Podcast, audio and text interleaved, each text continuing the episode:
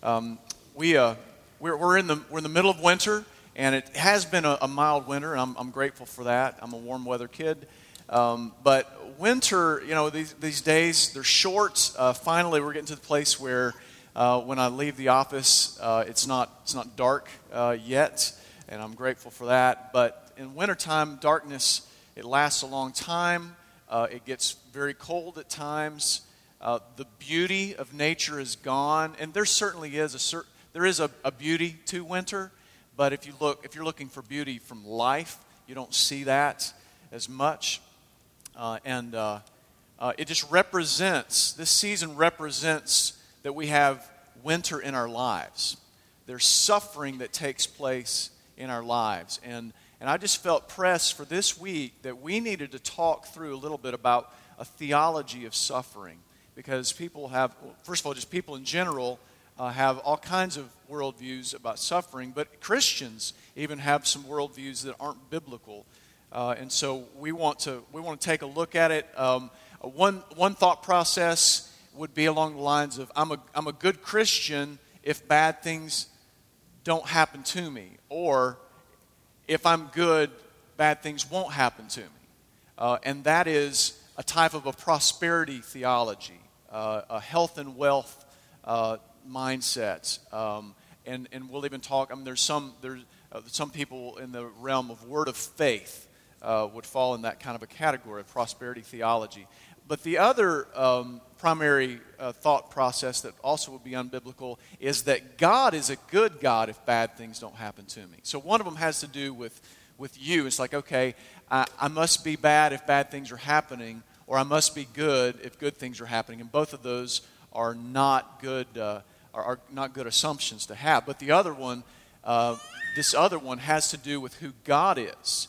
That God, if He's really good, bad things aren't going to ha- happen to me. And whereas the other one is a prosperity theology, this one is a man centered theology, which you could call it anthropocentric theology, or you could say man centered, uh, rather, than, uh, rather than having a, a life where you say this, this history and what, what is happening around us and what even happens in my life, it's all about God's story, way before it's about my story. Your story is important. It's important to God.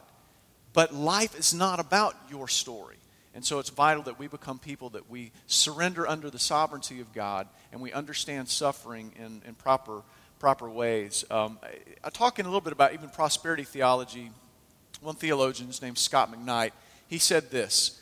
He said, Let's begin with some frankness. For the prosperity, for the prosperity gospel, God could be seen as the vending machine God Put in faith, and out pops blessings, money, home, cars, beautiful spouses, clever kids, good neighbors, big churches, and plush vacations. For the prosperity gospel, humans are the happiness machine. Receive the blessings, rely on the promises, act on the commandments, and you can put on a happy, happy face, a big one. Every day, from the moment you get up to the closing of your eyes, happiness is the aim of life. In the prosperity gospel, God is there for us, and we are here for God to bless. Mary J. Blige, she's, I don't know if she's a Christian at all, but she said something that espoused something very close. Uh, this is actually found on Wikipedia on her. Said, My God is a God who wants me to have things. He wants me to bling. He wants me to, to be the hottest thing on the block. I don't know what God, I don't know what kind of God the rest of y'all are serving, but the God I serve says, Mary, you need to be the hottest thing this year, and I'm going to make sure you're doing that. That is what the prosperity theology is. And, and really, even just the man centered theology has a lot of, has a lot of uh, hints toward that. Both of these mindsets are flawed. We must have a biblical theology of suffering. Let's pray and we're going to dive in. God, I pray that you will uh, that you'll come in and that you'll bring a crushing uh, to our minds and our hearts, even to our experiences, Lord. That you would bring a filter, that you would do some purification within us today, Lord, that we would be able to see the lenses that we look through, God. Normally we don't. It's hard to see that, the glass that we look through. But yet, God, if the glass is tainted, if it's stained, Lord, then we don't have a correct view of, of you of our world, or even ourselves. So, God, would you point out our lenses today? Would you show us where we are in our theology of suffering? And will you do some corrective measures? May we be encouraged when we see it lines up with Scripture. But God, may we be convicted and free to repent, Lord. Not crushed in a condemnation, but crushed in a way, God, that brings a freedom, Lord, to us. So do a great work today in Sojourn Church. In Jesus' name, amen. Let me give you some, some examples um, of, of where we get some of the biblical context for understanding suffering. Uh, one comes from Daniel 16. We're actually not going to read, read from this section, but this, Daniel 16, is the story of King Darius, and the law came about that King Darius had to be bowed before as a god, and Daniel took stand and said, No, I'm not going to do it. Um, Daniel's enemies, they, they uh, turned him in, and King Darius had his hand really forced to throw Daniel into the den of lions. All right? If you know this story, he was thrown into the den of lions, uh, and all night long there was hungry lions, but yet none of them attacked uh, Daniel. And so the next day he was, he was let out. Uh, and ultimately, the enemies of Daniel were thrown into the den of lions, and the mouths weren't closed, they opened right up. Okay? Two important things that, that, we, that happened that we need to take note of in that story is number one, the lions' mouths were closed. God did that in the midst in the midst of the suffering, in the midst of the trial, in the midst of the circumstance. Here, God shut it. He shut it down and protected protected Daniel. Okay? He did that. Number two, Daniel's enemies were immediately punished. Now, this is a perfect story for prosperity theo- theologians to pull out and, and to say, this is what God does. He does this all the time. You can trust that God is going to always shut the lion's mouth, and you can trust He's always going to get your enemies right on, t- right on the end of it. In fact, He'll throw some kind of irony in there. Well, he, He'll use, use even what they wanted you to be what you were going to be killed with, they would be killed with. And sometimes that is what God chooses to do. Sometimes God shuts the, the, the mouth of the lion, and sometimes your enemies are immediately punished. Let me give you example number two, also from Daniel, but from Daniel chapter 3, another story you guys will know. We're not going to read it. King Nebuchadnezzar uh, was one that, uh, they, again, they were, they were forced, they told people they must worship and bow down before pagan gods. Shadrach, Meshach, Abednego, they would not compromise. They were thrown into the fiery furnace. Now, what happened there, I, I am going to read a, a couple verses to you Daniel 3, verses 17 to 18, and verse 25.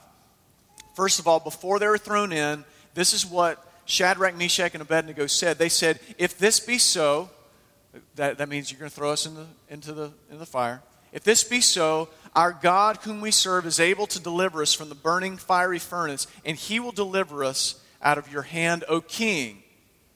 So they were in faith. They said, Look, you throw us in there, we believe. God is going to shut the lion's mouth. God is going to do something miraculous to where we will not, we will not burn.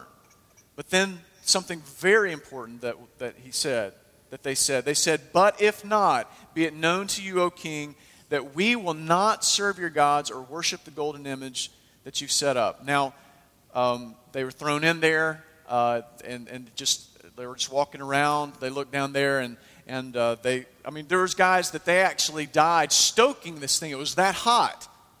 And yet these guys were in there. And finally, verse 25 said this. He, he answered and said, But I see four men unbound walking in the midst of the fire, and they're not hurt. And the appearance of the fourth is like a son of the gods. We don't know exactly who this was. It could have been an angel. I believe it was Jesus himself in his pre incarnate form. I think Jesus was the one that he came and he walked in among them. Regardless, God himself, his presence was with them. And so, two important things to learn about suffering from that story is number one, Jesus is always with you in the middle of the fire, in the middle of the suffering. He's there with you, He's not absent. He's not outside the furnace. He's not way up behind on a cloud looking down and seeing what's going on. He's in the middle of it with you. But secondly, is to note, just as they, they said correctly in verse 18, that God is sovereign, sovereign, and no mat, and He's good no matter what happens next. Did you hear that? That God is both sovereign and good no matter what happens next. That is a key to understanding suffering when you have a sovereign God. Is to say, all right, God, no matter what happens next, you're good and you're sovereign. All right? So, again, sometimes God closes the mouth of the lion. Sometimes God will keep you from being burned in the middle of the fire. But sometimes God crushes you. Old Testament prophets were talked about in Hebrews chapter 11, verses 36 to 38. It's just a portion of this great chapter, but check this out. Others so- suffered mocking and flogging, and even chains and were in imprisonment. They were stoned. They were sawn in two. Now, hold on just a second. That doesn't sound like very prosperous ways for, for Old Testament God guys, does it? To be mocked to be, to be flogged? How about you get thrown, you get locked into a, into, a, uh, into a tree trunk, and then they saw you, and it's not a magician, right? That's not a very good deal, is it? Doesn't sound like a very good protector or guardian, does it? They went about in skins of sheep and goats, destitute, afflicted, mistreated. Verse 38 of whom the world was not worthy. Of whom the world was not worthy. So, God Himself is telling us through this book of Hebrews that look, godly men and godly women, they suffer. And they suffer a lot. I, I, I, um, I don't know him very well, but one of, the, one of my friends that's a pastor and a leader in the Acts 29 network, Matt Chandler, uh, just a short time ago, you know, had brain cancer.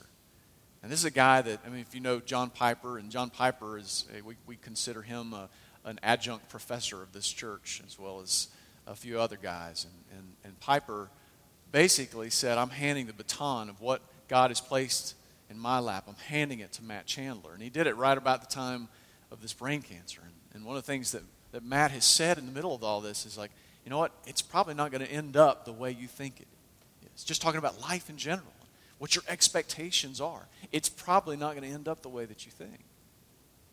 God crushes at times. You will be crushed if you are his child. You will. You will, you will suffer for Christ. Acts 9 15 to 16, God speaking to Ananias about Saul, who was about to become Paul said, But the Lord said to him, Go, for he is a chosen instrument of mine to carry my name before the Gentiles and kings and the children of Israel.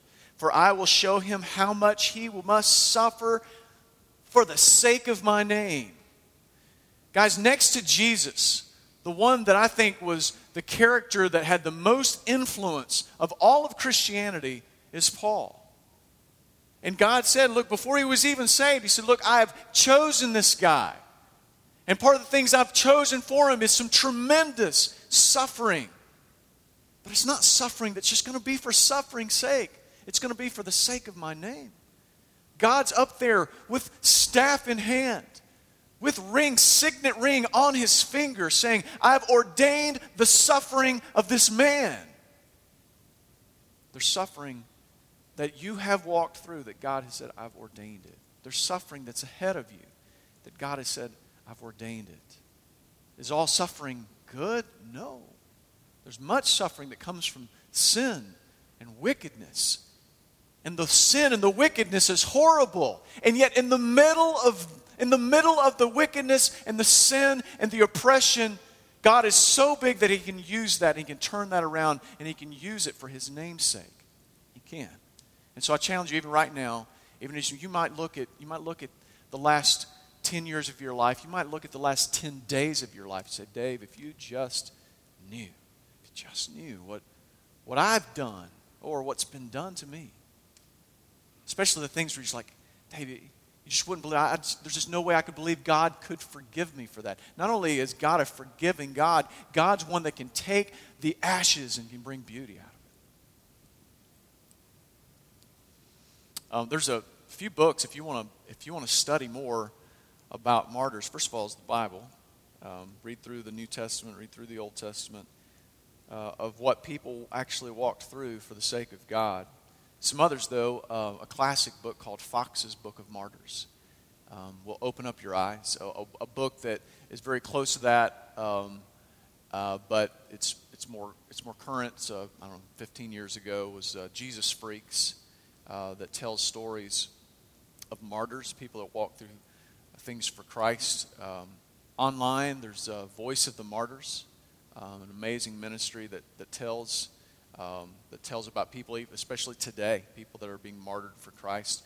Um, if you would like if you'd like to, to get something that's uh, lower on the tree to where it's just very easy for you to, uh, to take and be a, make a uh, devotion for you or maybe even your family is a book called On This Day by uh, Robert Morgan. It's one we use, I don't know, several times a week in our family devotions uh, where 365 things, and most of it, it's stories of, of people uh, that, um, that have been used by God through, through their suffering it's tremendous. And especially the more you hear stories of other people that suffer, the more you say, okay, this is, this is normal. This is a part of the broken world and broken people. And be reminded that God can use it. And so, what I, what I challenge you with is that, that you would embrace suffering. That's hard to do. It's kind of like hugging a cactus. You don't really want, it's not very natural to do it because there's pain that comes from that. And yet to know that there's that through through the pain that comes with the suffering, there is good that God will do. Um, uh, just I'm reminded and want to remind you that that Jesus himself, when he was in the garden, before he went to the cross, that he and his humanity was so was very honest before his God, before his Father, and he said, you know, basically said, If it were possible, I would want this cup to pass. That this is so big and so hard. If it were possible for, basically, if it were possible to save your people, to save our people, any other way, I wouldn't do this, is what Jesus was saying. But he said, Nevertheless, not my will, what? Yours be done yours be done. That, that, is, that is the heart that God wants to massage and develop within us to where we look, we're honest about it. We, we say, okay, look, God, this, this looks horrible. And, and if there's a way out from underneath it, God, I'd rather be out from underneath it. But not my will, but yours be done. It's a sovereignty prayer that we do. Um, we embrace suffering, we understand that we're soldiers. 2 Timothy 2 3 says, Share in suffering as a good soldier of Christ Jesus. If you're a Christian, no matter what your age, you are a soldier of Christ Jesus. Guys, life is a battle. It's a battle. Human history is a war. And that means if, if you are a good soldier of Christ and we're to share in suffering, we're to embrace it. That means that the battle is actually furthered in the middle of your suffering. In the middle of it, not just on the other side of it, in the middle of it. God is saying, I am doing something that is beyond you. When you're suffering, just listen to the voice of Jesus whispering to say, Look, this is not just about you, it's about me and it's about others that I have around you. He, he may even whisper, it's about somebody 15 years from now that you don't even know. That this right now is going to bring strength to them and bring healing to them, bring freedom to them.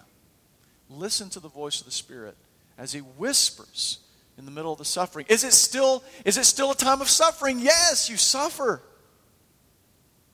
But it can be a, a time of, of sacrifice before the Lord. There is a purpose in it. And God is doing mighty things in you, and He's doing mighty things through you. So, embrace it. Secondly, is pray through it. Pray through it. James 5, verse 13 says this Is any one of you suffering? Let him pray. Look at the rest of it. It says, Is anyone cheerful? Let him sing praise. You know what that does? It takes, it takes the, uh, the extremes of our experiences and our feelings, our emotions, and affections that are attached to those extremes, and it takes both of them vertical. Man, when things are awesome, things are great, don't turn inward.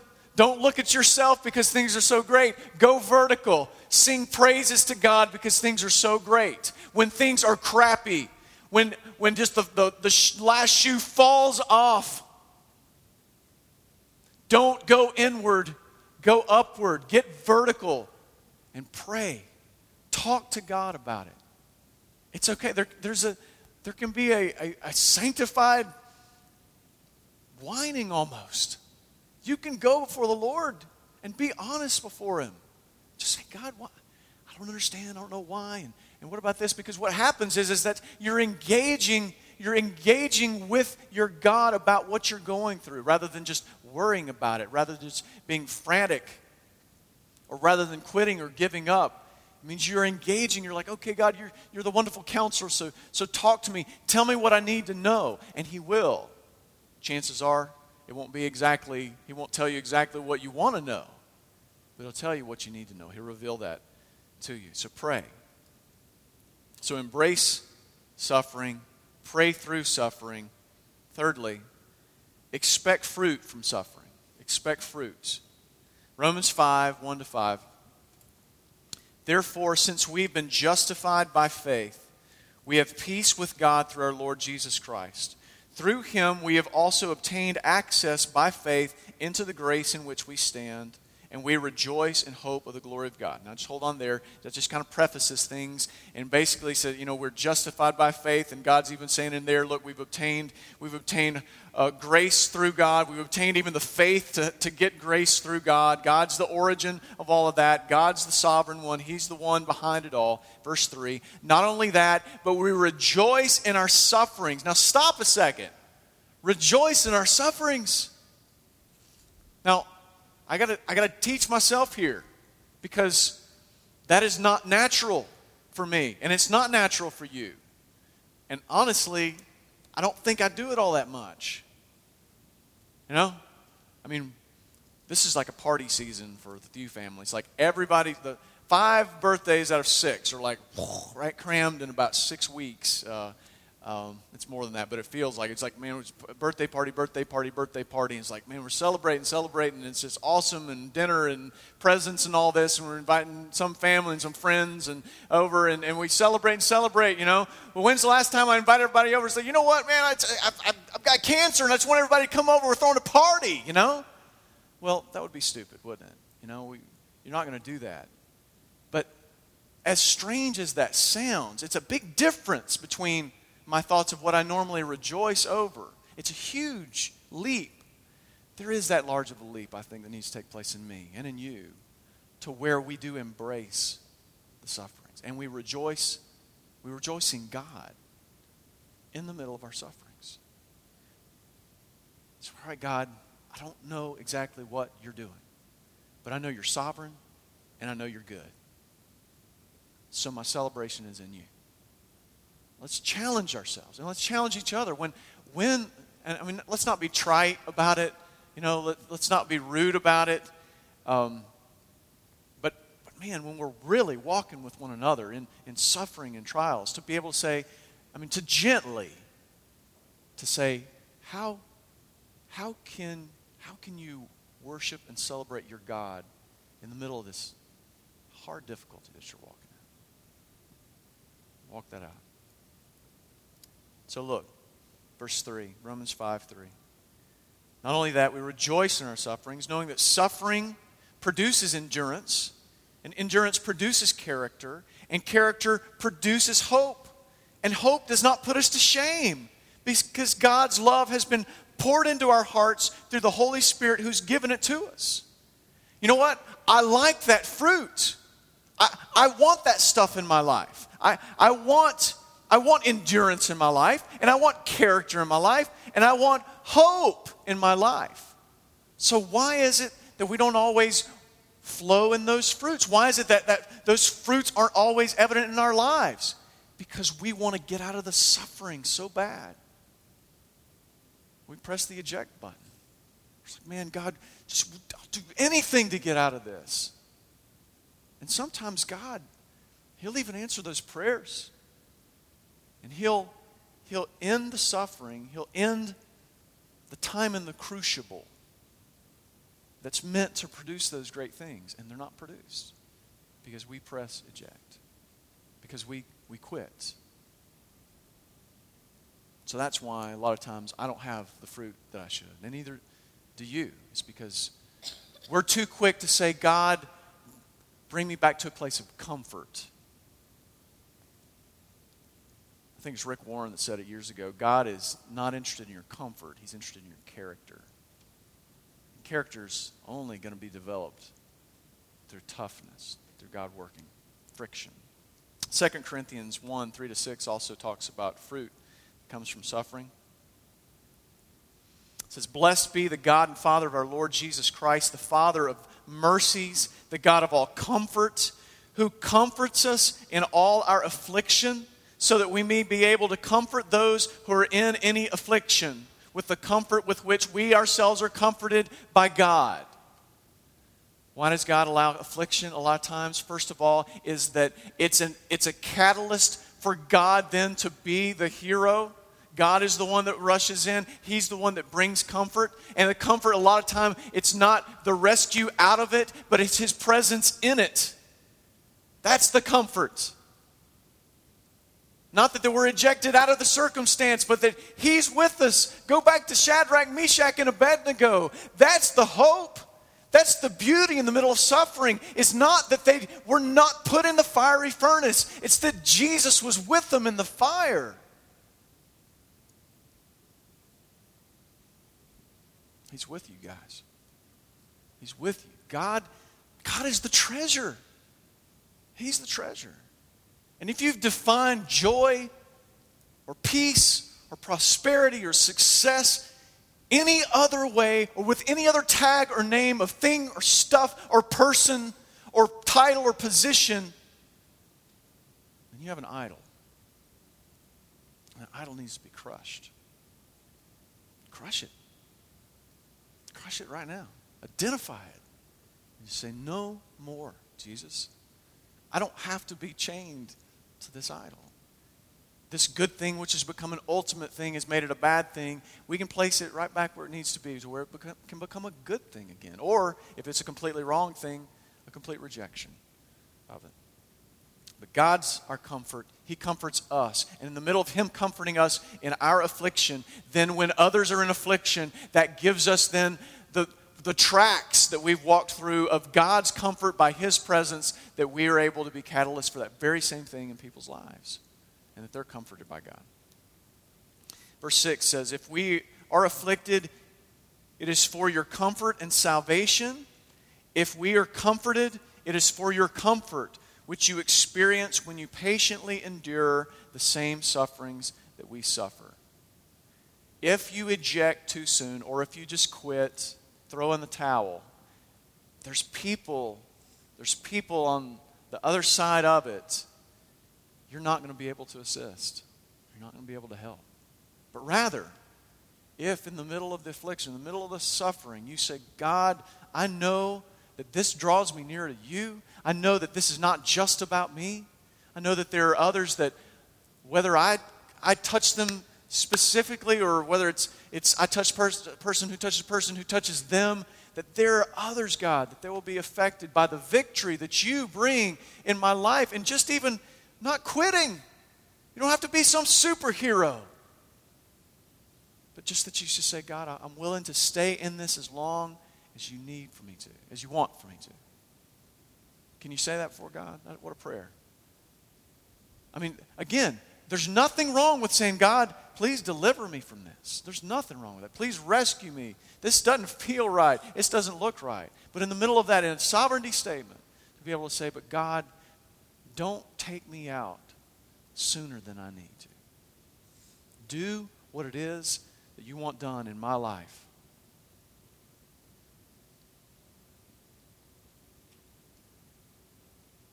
Need to embrace suffering. Need to pray through suffering, you need to expect fruit from suffering. And you need to know that God is waging a bigger war than you realize in the middle of your suffering. 1 Peter 5, 8 to 11. Guys, I, I, hope, just, I know this is, just, you're just getting blasted with a ton of scripture, but my, my prayer is that, that man, then when, uh, in the middle of suffering right now, or when it comes next, that man, these scriptures, they start popping up. The Lord just uses the, the word being planted into your hearts. There's a battle going on. You've got an enemy. Verse 8, 1 Peter 5. Be sober minded, be watchful. Your adversary, the devil, prowls around like a roaring lion, seeking someone to devour him, to devour.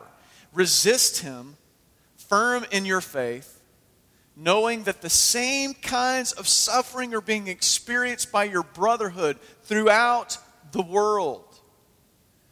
Whatever you're walking through, it may have different bling, but different bells and whistles in the suffering kingdom. But man, people have been walk, they're walking through it right now. Right now. And after you have suffered a little while, the God of all grace, who has called you to his eternal glory in Christ, will himself restore, confirm, strengthen, and establish you. To him be the dominion forever and ever. God's a God that He brings restoration. He brings confirmation in your life. He brings strength into your life. And He'll, He establishes us to be able to press forward. Some people have said that, that, that God must be a small God if He uses us in His battle of Satan. I mean, you got that whole story of, of Job, right? Got that story where, I mean, it just looks, I mean, if you, you could look at it from a cynical viewpoint, you say, well, man, Job's just a pawn in, in a chess game, you know, between him and, and Satan. I don't think I like this God just, you know, playing games like this. Let me tell, let me tell you something that I'm first telling to myself. Honestly, if suffering was just about me and it was just for me, I think that would probably be a small God. It actually brings me hope to know there's a bigger story than mine. It's not just about you, it's about God, it's about His story. And when we can, when we can just make baby steps month by month and just grasping that, then God will change your life and change your vantage point in the middle, in the middle of suffering. I believe this. I believe that our suffering is a providential butterfly effect for the furtherance of the kingdom of God. That when we walk through it, providentially, there are ripples that will go out from your suffering that it will affect way more people than the pain that it causes you as you walk through. Romans 16, 19 through 20 also talks a little bit about the war. Uh, second part of verse 19 I want you to be wise as to what is good and innocent and to what is evil. The God of peace will soon crush Satan under your feet. The grace of our Lord Jesus Christ be with you. Guys, it is good news to know that God is going to crush Satan someday. But it's not just about that day. It's not just about the final day. It's not just that, that God's saving up all of his strength and he's going to use all of his strength at that point and just take him all out right at that time. It means that even right now, in the suffering that you're going through, just like in the story of Job, that God is winning even through your suffering that God is continuing to push Satan down, that he's oppressing and suppressing his own enemy as he is faithful in the middle of your battles, in the middle of your, your wars. Honestly, y'all, it would be enough for the king of the universe, our dad, to tell us just, hey, suffer for me and suffer for my kingdom. It really would. If God, God is that big, Holly, He is that big and he's that powerful that if he just wants to declare to his children and to therefore his soldiers, look, just go suffer for me. You know? That he could do that. And honestly, man, there's no general that I'd rather go and die for or take a bullet for or rather suffer for than King General Jesus. There really isn't.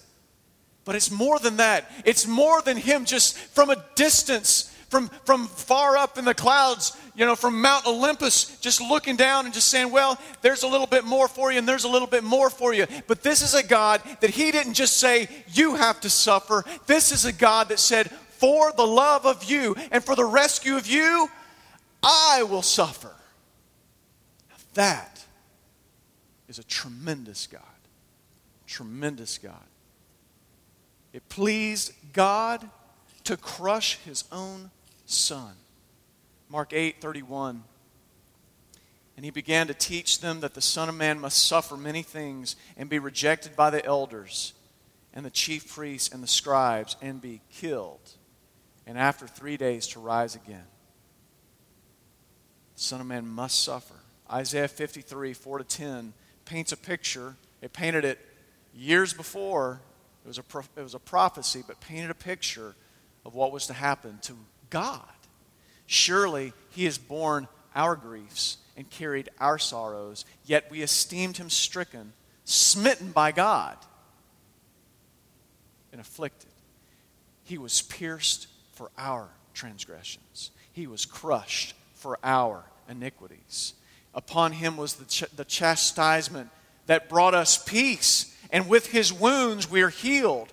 All we like sheep have gone astray. We have turned everyone to his own way, and the Lord has laid on him the iniquity of us all. All the rebels, all the rebels.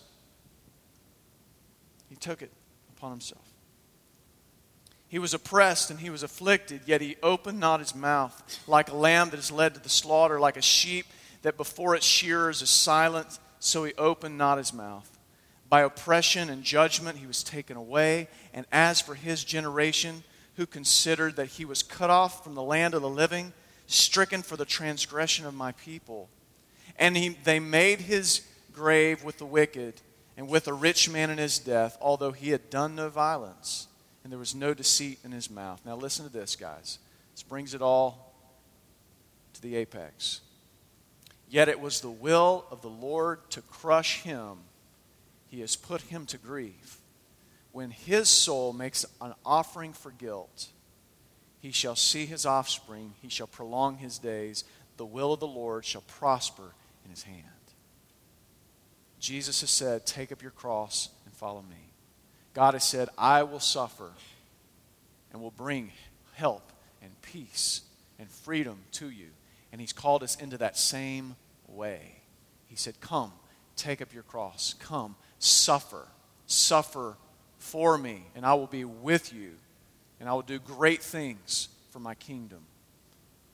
So, again, when you pray, I just challenge you guys pray and just say, Lord, rescue me. But also pray, Lord, pray, Lord, crush me where necessary. Suffering, you need to expect suffering. You need to pray through suffering. You need to embrace suffering as a tutor. And ultimately, you need to place suffering on the altar as a sacrifice of worship and say, Be glorified, God. Lord, uh, help us. Help us to have a, a strong